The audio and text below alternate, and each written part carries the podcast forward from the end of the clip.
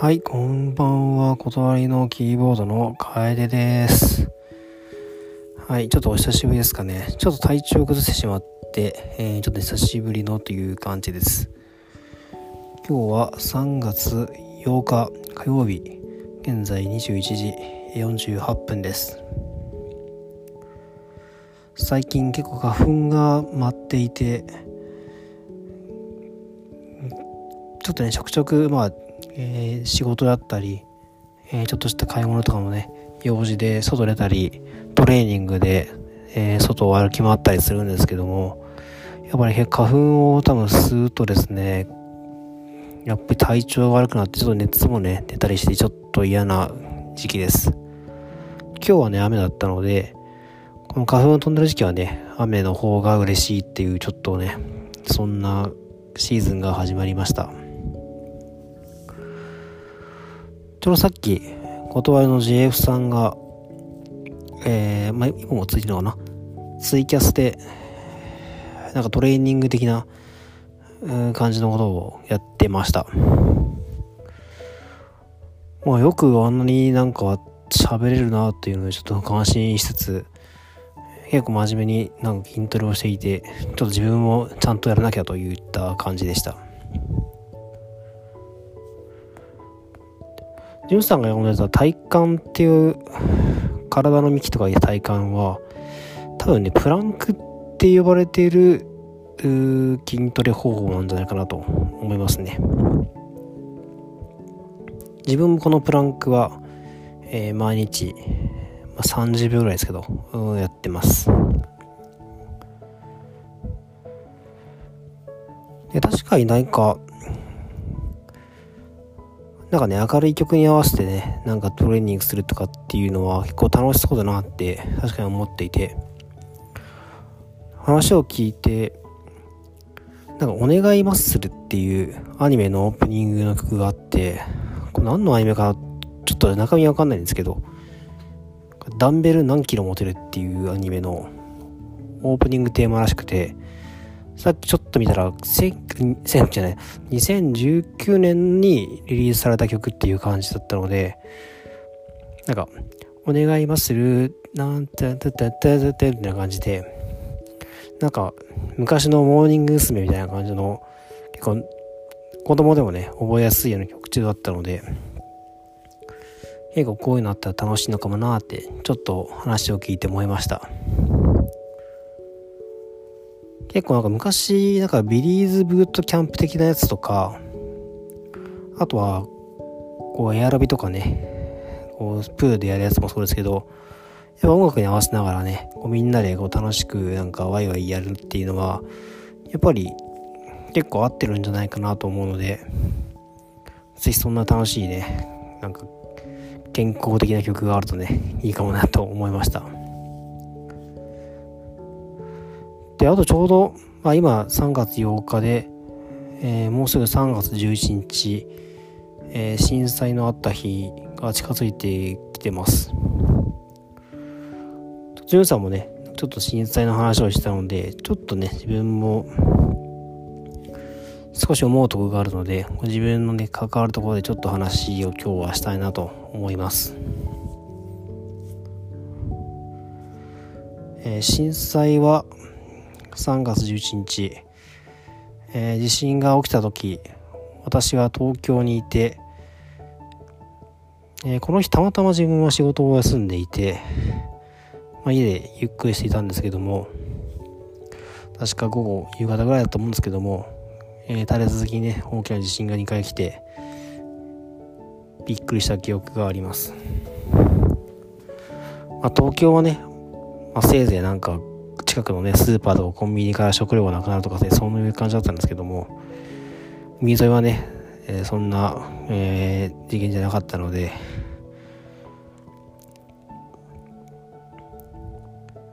うん、大変な、えー、今でも大変な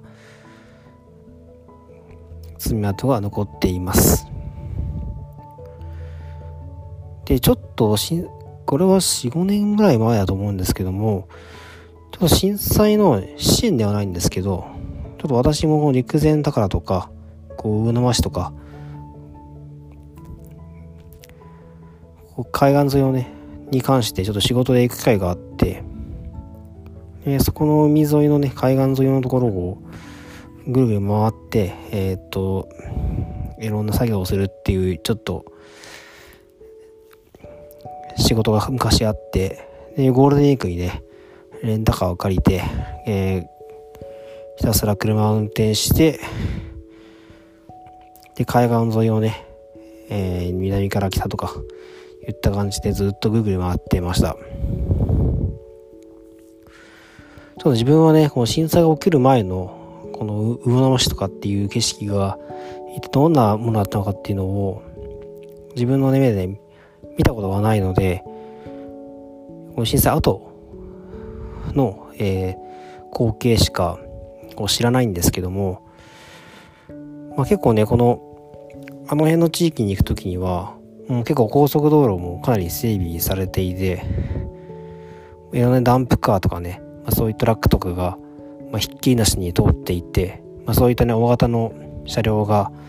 スムーズに、まあ、通れるような感じになっています、いました。そしてね、まあ、ね、工事とかもね、ずっとやってるので、まあ、そこに関わる人たちが、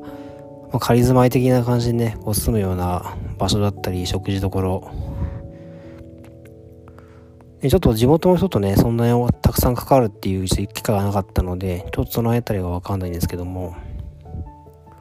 まあ、こう海岸沿いをね、海海岸沿いをね、お車で移動した時に、防波堤というよりも、こう自分が見たことないような高さの堤防がごつい堤防がですねちょっと記憶がありますけど二重か何かで作ってあってそれが何キロも体感的にはなんか10キロ単位で続いてるような感じで海が見えないんですね。その防波堤が堤防があって。その時に感じたのはちょっとこんなこと言うとあれですけどもエヴァンゲリオンに出てくるねなんかあの核シェルターみたいなあんな感じでずっとなんかそんなものが何キロも続いて何キロも車走っても同じ景色が、えー、続いてこれが震災これが大地震の影響なんだなというところで、まあ、自然の恐ろしさとね、まあ、原発とかは、ね、また別のね問題かもしれないんですけども。うんまあ、恐ろしさを感じたのでこのゴールデンウィークはいろいろ仕事も大変だったんですけどもこういったねちょっとショッキングな光景を見て、うん、まだまだ復興には時間がかかるんだなというのをしみじみと感じたところでした。あとまあちょっと明るい話としてはやっぱ海鮮物が非常に美味しくて結構普通のなんかホテルというかまあなんかビジネスホテルじゃないですけどもちょっと旅館よりはビジネスホテルっぽいとこに泊まったんですけども基本的にそこで3食食べるぐらいの、ね、感じでまあなんか定食屋さんというかまあそんな感じだったんですけどもまあ1、1週間もね、2週間もね、その滞在すればね、メニューも一周するんですけども、やっぱ海鮮の刺身とかもそうですし、貝とかね、そういったものも非常に美味しくて、ああ、やっぱ、東京であんま美味しいもの食べてないんだなというのをちょっとがっくりきた記憶があったので、当時はね、少し缶ビールと、その、海鮮のね、3食ですけど、自分は海鮮好きなので、まあ、特に飽きもなくうん、ガッツリ食べてた記憶があります。ただ地元の人に行くとね、普通だなみたいな感じだし、なんかむしろとんかつとか食べたいとか言ってたので、これもやっぱりね、ないもの狙い的な感じで、ちょっと面白いなと思いました。意外とラーメン屋も結構多くて、いや、わざわざここでラーメンは食べないなと思ったけども、地元の人はそういうのがいいっぽいですね。あとはなんか、最近のあったニュース、ケリー君が、どうやら IT パスポートっていう情報系の資格に合格したっぽいっていう感じで、まあ結構彼もね、なんか真ん中の真面目なんだなというで、結構おめでたいですね。サボると、まあ、受からないので、まあ、結構さすがやなといった感じです。とりあえず酒を飲ませようと書いてますけど、まあ、飲むくらいなので、ちゃんと勝ったんでしょう。おめでとうございます。で、今ブログ見てたらあれだな。なんか、ユリアが、なんかアップしてる雰囲気だな。ゲテモノ。花粉がすごい意味がいまいち分かってません、ゆリアです。これマジイラッとくんだ、いきなり。自分は小学校1年生ぐらいから花粉症で、当時はね、花粉症なんてなってる人ほぼいなくて、なんか少数派だったんですけど、今日本はね、国民の3分の1ぐらいが花粉症っていう感じで、花粉症がひどくて会社を休むぐらい結構きついんですけども、はい。涙も止まんないし、声もガラガラだし、鼻水も止まらないし、とりあえず一日イライラしますね、とりあえずね。で、本日は、私虫食べたことあったわっていうお話です。